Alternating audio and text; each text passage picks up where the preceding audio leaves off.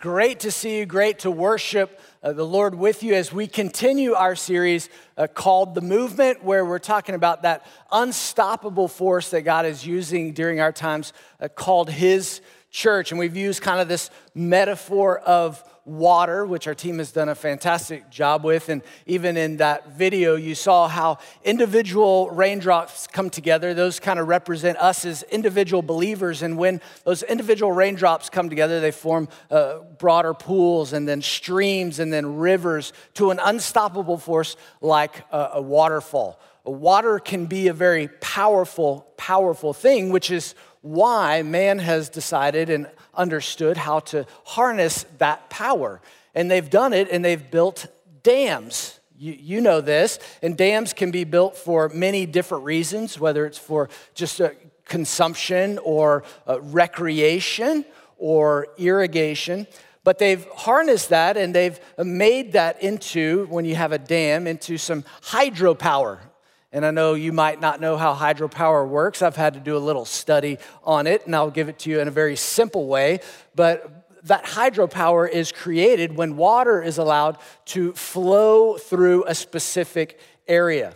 And when it flows through one specific area, it goes into a turbine. It helps turn a turbine, and those metals or those magnets, they go over these magnetic coils to create, obviously, electricity. Hydropower is used to even power many cities. This is a very powerful source that people have used, that humans have learned how to harness over time.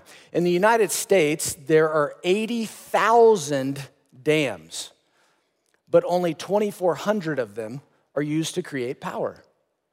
And you think, imagine if all of those dams could create hydropower. That would be an amazing thing in our country.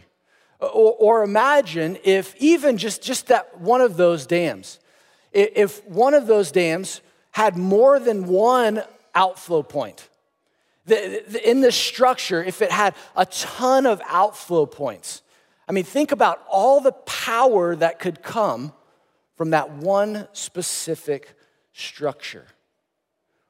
If we can structure things in a way that harnesses that power, it could change the world.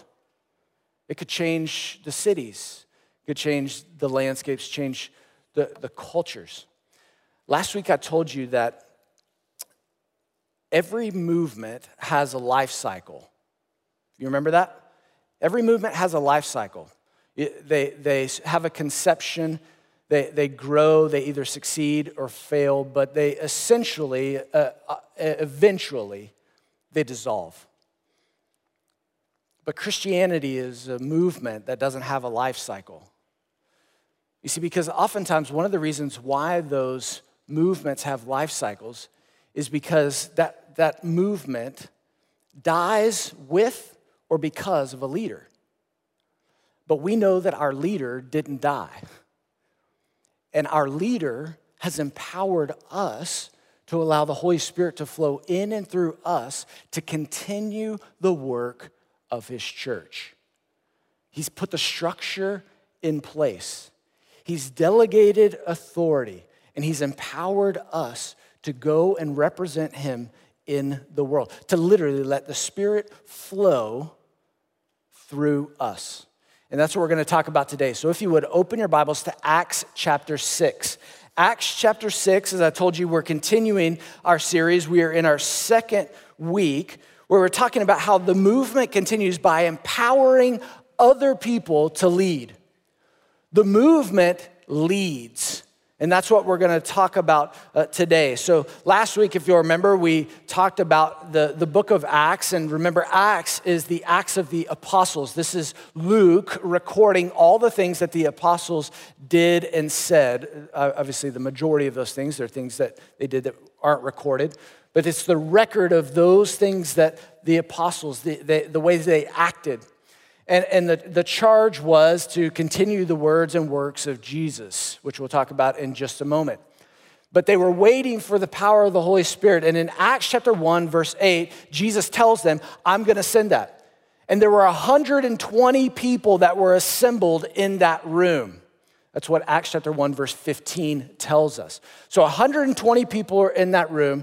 The Holy Spirit is given to that group. Peter goes in Acts chapter 2, remember? And he preaches this wonderful sermon that is in the power of the Holy Spirit, that's telling all the things that prophesied about Jesus and how Jesus fulfills that prophecy. And people needed to place their trust in him as the only name under heaven and earth for which a person can be saved.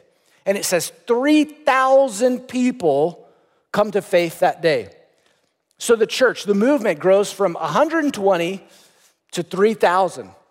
Then in Acts chapter 4, verse 4, we find out that the church is now grown to 5,000 men. Only counting the men, there are 5,000 there. So obviously you can assume there are plenty of women involved in this movement. So you could even multiply that times two. And in Acts chapter 6, verse 1, it tells us that the number of disciples, the number in the movement, the number in the church is increasing. That word increasing can actually be interpreted multiplied. So the number of disciples is being multiplied. This is an unstoppable movement. This church that started with 120 people in one room that was empowered by God's Spirit to go and continue the work that Jesus began, has now grown to over 10,000 people. 10,000 people. I don't know how to frame that for you. The context I put it in, last Easter, we had about 11,000 people come to an Easter service at Christ Chapel. Christ Chapel, this is essentially the size of Christ Chapel built in days. That is unbelievable. That is unbelievable what God is doing through the movement of the church, through the movement of his Spirit. In fact, one historian, this is a professor of history at Yale, he said, never in so short a time has any other religious faith, or for that matter, any other set of ideas, religious, political, or economic, ever achieved so commanding a position in such an important culture without the aid of physical force or social or cultural prestige. These were normal people. These were uneducated fishermen who started this movement. But God empowered them through the power of the Spirit, and it starts to explode. It starts to grow as the Spirit flows in and through them. But as you can imagine, when this size of a congregation grows in a matter of days, there's growing pains. And that's what we're going to see here in Acts chapter 6. So go ahead and look with me. I want to read just Acts chapter 6, verses 1 to 7. And then we'll go back and break it down. But let's just read the chunk. Follow along with me. It says, now in these days when the disciples were increasing, that's the word I told you that could also be interpreted multiplying, in number, a complaint by the Hellenists arose against the Hebrews because their widows were being neglected in the daily distribution. And the 12 summoned the full number of the disciples and said, it is not right that we should give up preaching the word of God to serve tables. Therefore, brothers, pick out from among you 7 men of good repute, full of the Spirit and of wisdom, whom we will appoint to this duty. But we will devote ourselves to prayer and to the ministry of the word. Verse 5. And what they said pleased the whole gathering. And they chose Stephen, a man full of faith and of the Holy Spirit, and Philip, and Prochorus, and Nicanor, and Timon, and Parmenas, and Nicholas, a proselyte of Antioch. These they set before the apostles, and they prayed and laid their hands on them. Verse 7, and the word of God continued to increase, and the number of the disciples multiplied greatly in Jerusalem, and a great many of priests became obedient to the faith. And we're going to stop there for today. May God bless the reading of his word. So you've got, let me just set up kind of the context and the problem in these growing pains. So you've got this congregation that has grown, exploded to about over 10,000 people at this time. in Jerusalem, in one city. This isn't like a multi-site church. This is all here. They're all meeting in homes. They're gathering towards the temple to meet and pray and worship together, but then they're going and eating together in homes, which we'll talk about later in the series. So this is 10,000 people, and they need to learn how do we take care of these folks? And it said a complaint arose from the church, from this crowd of thousands of people. And it said it arose from the Hellenists against the Hebrews. Now, that's kind of the two groups that are set up. It sounds like crosstown football rivals, doesn't it? The Hellenists against the Hebrews. Now, the Hellenists, those are ones who spoke Greek. Those were ones who probably did not originally, they were probably not born in Jerusalem. Remember, the Israelites had been dispersed from hundreds of years prior to that. They had been dispersed all across the world. And now they were coming back to Jerusalem. They were coming back to Jerusalem. That's where they wanted to be buried. They wanted to be buried there with their ancestors. So they were making this pilgrimage back home. But they were coming back home, and they didn't have any relatives that were necessarily there. But they spoke Greek. And then you had the Hebrews. Those were the folks that were probably born and raised in Jerusalem. They could also speak Greek, but they also probably spoke Aramaic. And so this group, these two groups were probably split easily over language. It would have been very easy to know that you weren't born around these parts, were you?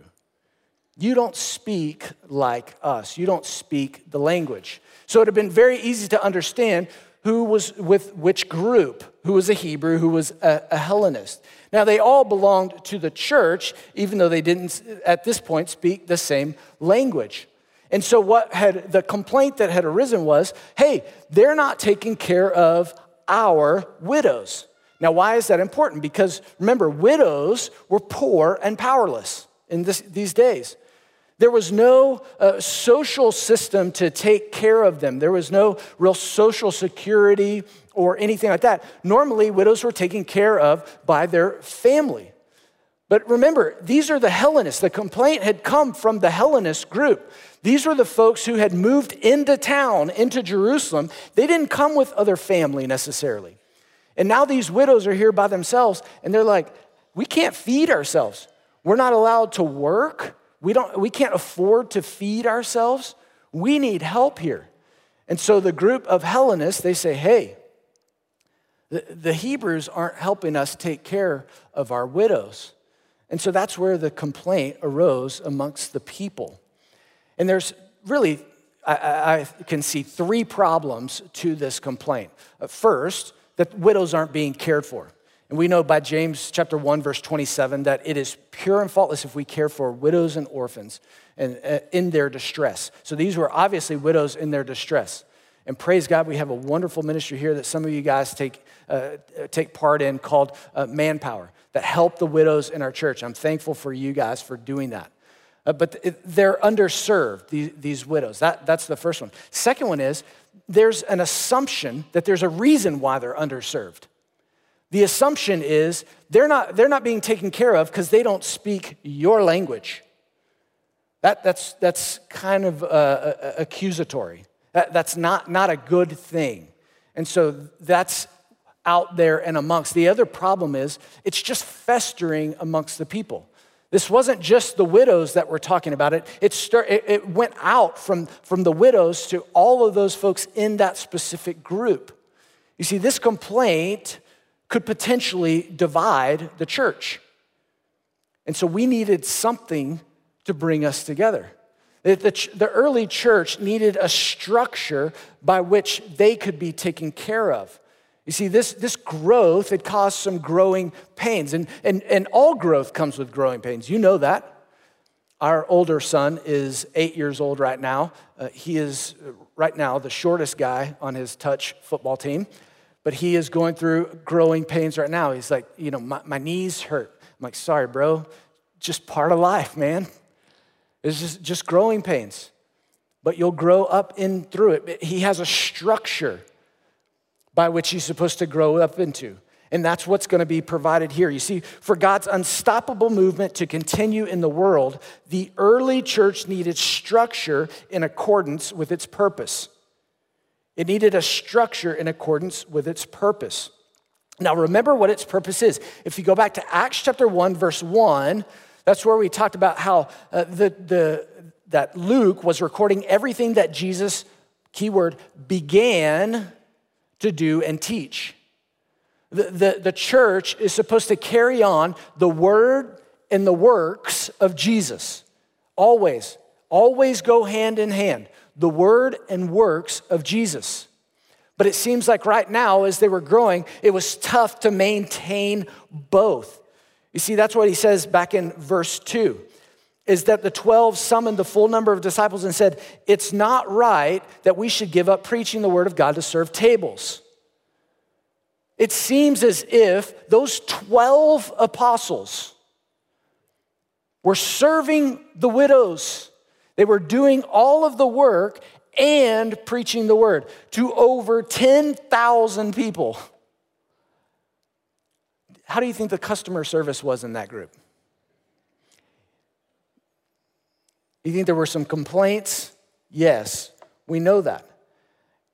They were doing both at the time, and they said, this isn't sustainable. 12 people cannot do all of the ministry. We need help. And so they say in verses 3 and 4, they need a structure. It says, therefore, brothers, pick out from among you 7 men of good repute, full of the Spirit and of wisdom, whom we will appoint to this duty. But we will devote ourselves to prayer and to the ministry of the word. You see, what they had realized was there was a bottleneck in leadership. And the way that you relieve a bottleneck in leadership is you provide a breakthrough through empowerment. And that's what they were saying is, we need to empower other people to go and do the work. And that was the structure that they were going to provide, is some folks to serve at the tables. And we don't know if those tables were specifically for food or if that was more of a distribution of welfare. Remember, we know tax collectors set up tables. So if they were getting money there or food, but they were getting some sort of provision, the widows. But they needed somebody to help run those tables so that they could go and dedicate themselves to the ministry of the word. Now note, serving the tables was not beneath the apostles. It wasn't like that's less than. They were saying, we need to focus on. They were doing both. They were happy to do both. It's just 12 people can't serve 10,000 in both ways. And so they needed to set up a structure. Now, ultimately, this is where we get our model for the deaconhood, the deacon ministry, the wonderful deacons that we have here. But this wasn't formalized as a deaconhood right now. Because if you look at it, look back at the qualifications in verse 3. Who are they looking for? It says, hey, we need you to get people of good reputation. We need you to find somebody that is full of the Holy Spirit and somebody that's full of wisdom. Now, probably if I gave you those qualifications, you would go, not me, not me. But let me tell you, that is you. That is you. Because if you look at those qualifications, someone that is of good reputation, that means that they were probably already doing the work, that they already had a heart to help. And I know you have a heart to help. Second, they're full of the Holy Spirit. What does that mean? That they were demonstrating the fruit of the Spirit. We know what the fruit of the Spirit is, Galatians chapter 5, love, joy, peace, patience, kindness, goodness, faithfulness, gentleness, and self-control. They were exhibiting these things in and amongst the community. And then they were full of wisdom. And you say, well, what does that mean? Well, remember, the Old Testament teaches us that it's wise when we follow God's word. So these are people who were trying to live by God's word. I know you're trying to live by God's word. You're trying to be obedient to Scripture. And James 1:5 tells us that if we come across something that we don't know what to do, then we should just ask for wisdom. So there's even an allowance for something that we don't know Scripture explicitly says we can ask God for wisdom and he will give it to us. What does it say in James 1? Without finding fault. He'll give it to you. And so all of you meet the qualifications here in Acts chapter 6, verse 3. You see, this ministry was a ministry before it ever got a name tag. This ministry was available to all before it was formalized specifically into a deacon role. That's important for you to understand. But this was an important structure because we needed to continue the word. That's what the apostles were doing. But we needed to continue the work of Jesus. And that's what the disciples were called to do. Notice, it said they called together all of the disciples. What does that mean? Everybody was on board. Everybody was open to be qualified for this.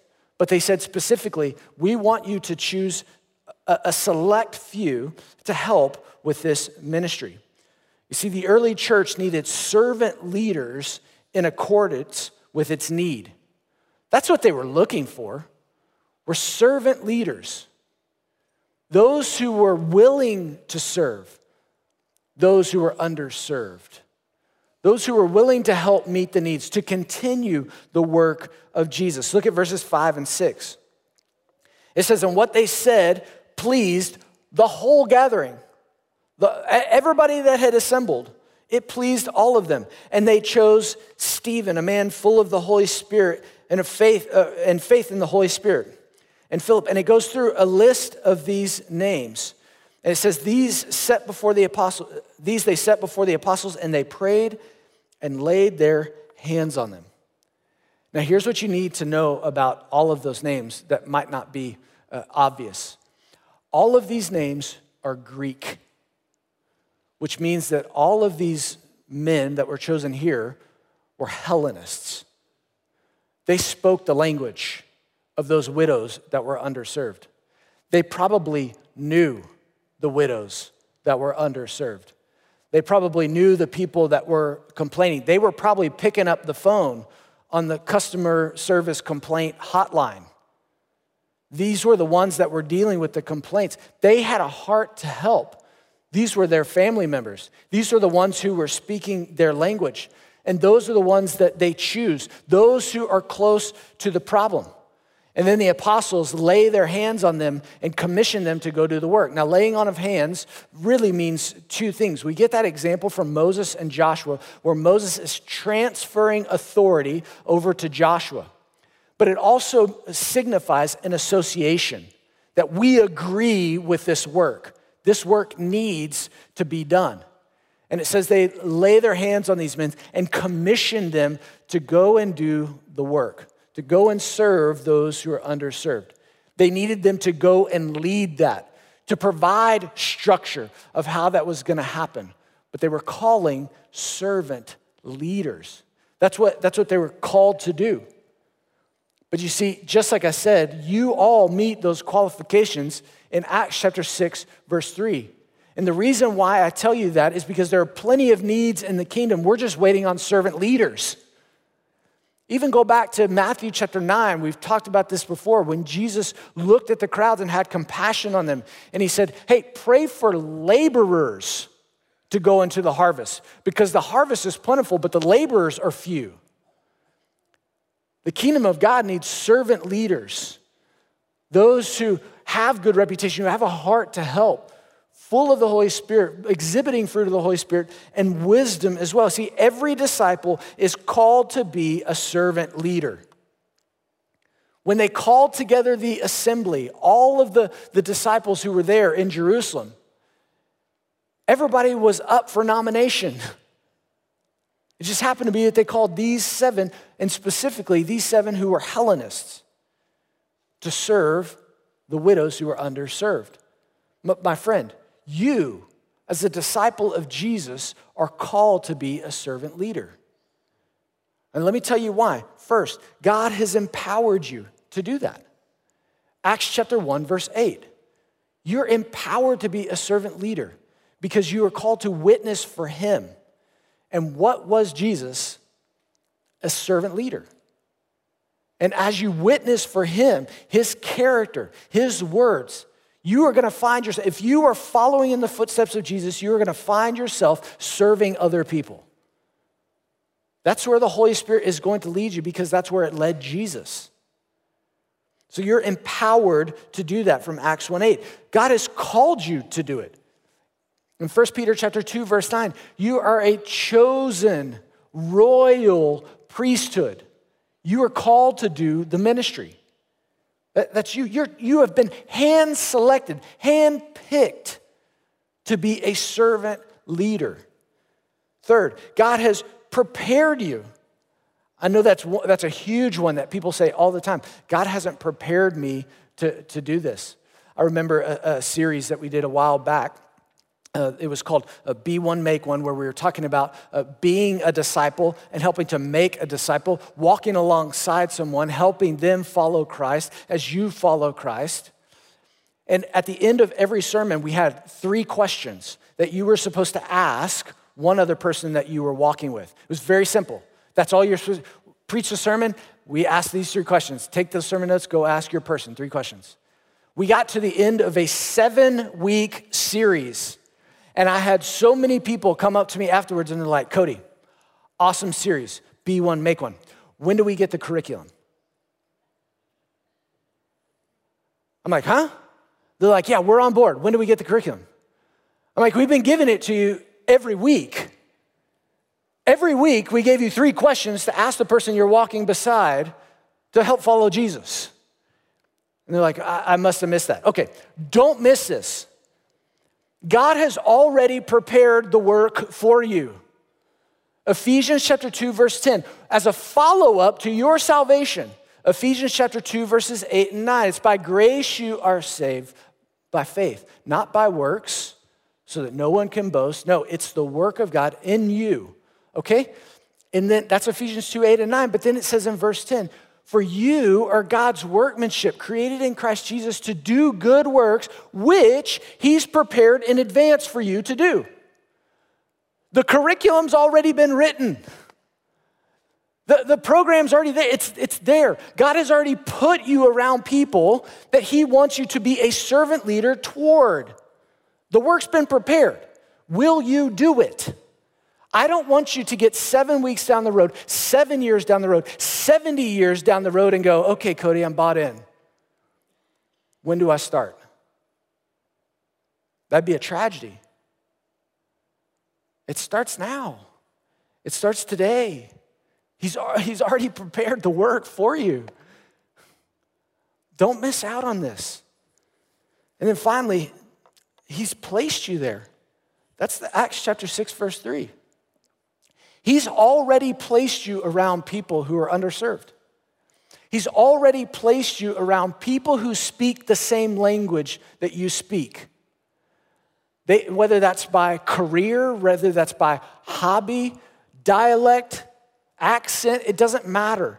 He's already put you around a group of folks that you know how they think. You know how they feel. You know about their ambition. You know about what their desires are, what their hopes are. And God is saying, serve them. I've already put you around those people. Would you go and serve them? Remember, that's why I brought out that he called Hellenists to serve the Hellenist widows who were underserved. There are people around you God is calling you to be a servant leader, to take that initiative, because when you do, the unstoppable work of God continues. The unstoppable work continues as servant leaders fulfill their purpose. The unstoppable work continues as servant leaders fulfill their purpose. And again, just to be explicit, I don't want anyone walking out thinking they're not a servant leader. You are called to be a servant leader because you follow Jesus, who is a servant leader. And when you fulfill that purpose, the unstoppable work continues. Look at verse 7. It says, and the word of God continued to increase. So after they call those men to the work, They delegate, they say, you can go and do that work. They give them permission. They already have the power of the Holy Spirit. You go and do that. The number of disciples increase. And they multiplied greatly in Jerusalem. And then there's this interesting phrase here. And a great many of the priests became obedient to the faith. Isn't that interesting? Why don't you think about this with me? So these servant leaders go out and they begin to serve. The number of disciples, just disciples in general, increased. But then it says the priests, a number of priests come and do that. Why? Why the priests? Remember, they're in Jerusalem. Jerusalem is where the temple is. So priests would come from all over the land to come and serve in the temple. Now, in and around Jerusalem, there was a high priestly family. Priesthood in the Old Testament was very hierarchical. There was a high priest, Pharisees, Sadducees, those are in there. Then there's the family of the Levites, who at this time, there could have been as many as 10,000 Levites. And then there were just normal priests. There could have been about 8,000 priests during this time. So there are thousands of priests to serve in one place in the temple in Jerusalem.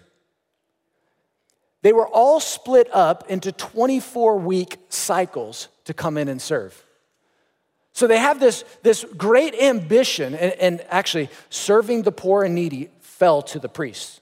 That's what people's tithes and offerings went to. As they brought an offering into the temple, that money went to go serve the poor and the hungry. And the priests were in charge of dispersing that, to care for those who were poor and helpless and hungry. But if you were a priest during that time, you only got to do it once every 24 weeks. 1 week on, 23 weeks off. I know you think that sounds like my job. I get it. It's not that way, I promise. But can you imagine you have this great ambition to, I get to be involved in the work of God. I get to serve people in need. I have the title. I've got everything that I need here to do it. But I only get to do it once every 24 weeks.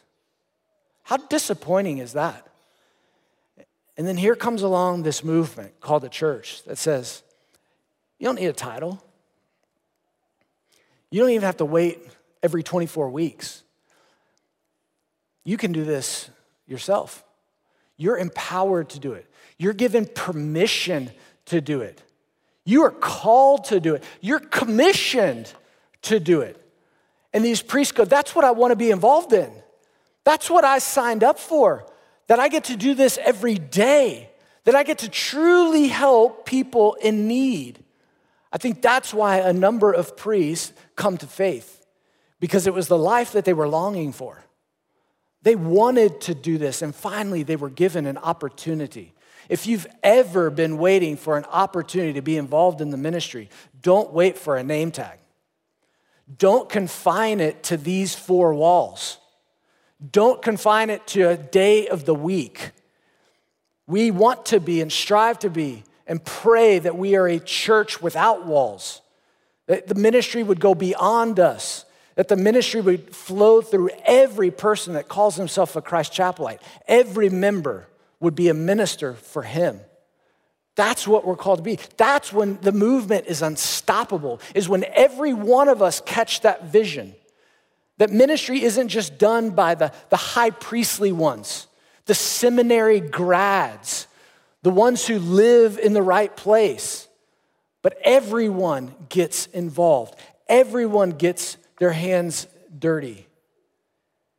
Everyone has a part in the work of the ministry. So here's what I'd like for you to do. I want you to join the movement.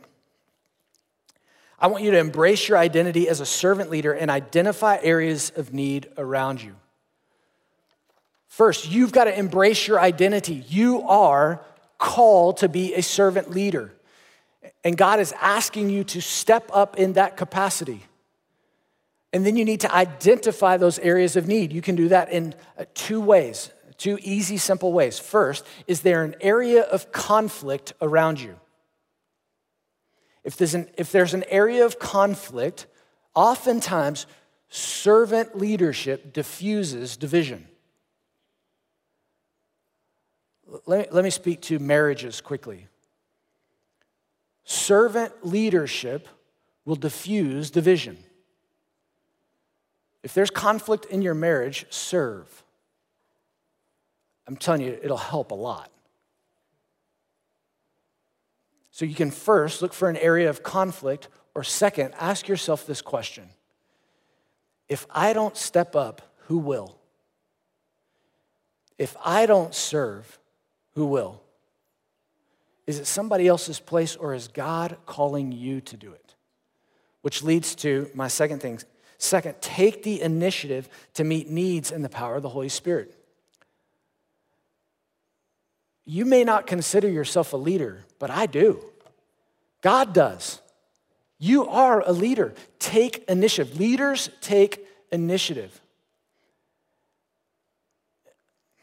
Is there something that you have been saying, the church needs to take care of that? If you're saying the church needs to take care of that, I pray that you look in the mirror, because you are the church. You're called to take care of it. Don't push everything into the ones with the name tags laps. God is calling you to do it. Take initiative to meet those needs in the power of the Holy Spirit. And then finally, look to the example of Christ to demonstrate servant leadership. Servant leadership is antithetical to everything in our world. It doesn't make any sense. And that's why oftentimes those social movements I talked about earlier that have a life cycle die. They don't only die with the leader, but they might die because of the leader. Maybe because that leader is a bottleneck for everything. Well, the Lord empowers us through the Spirit, so there is no bottleneck for the movement to continue.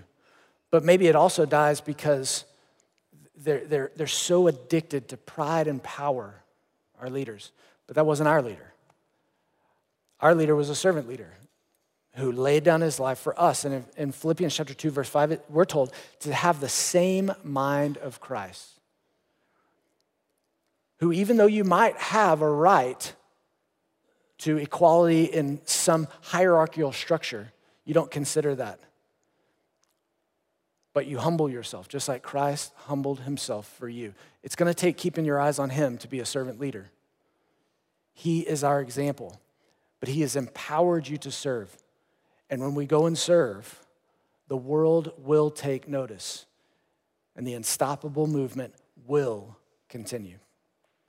Let me pray for us. God, thank you for the example of Christ, that you didn't call us to something that you did not do yourself, but you empowered us to go and be your witness, to be your representative. Lord, I'm so grateful that you involve us in the ministry. And Lord, I pray right now for anyone who feels like they've been sat on the sidelines. Lord, would they sense your tap on their shoulder saying, I'm calling you into the game. I've got something for you to do. I've got someone who needs me. I've got someone who needs your help. That you would be so kind and so gracious to work in and through us, that we would see your name lifted high.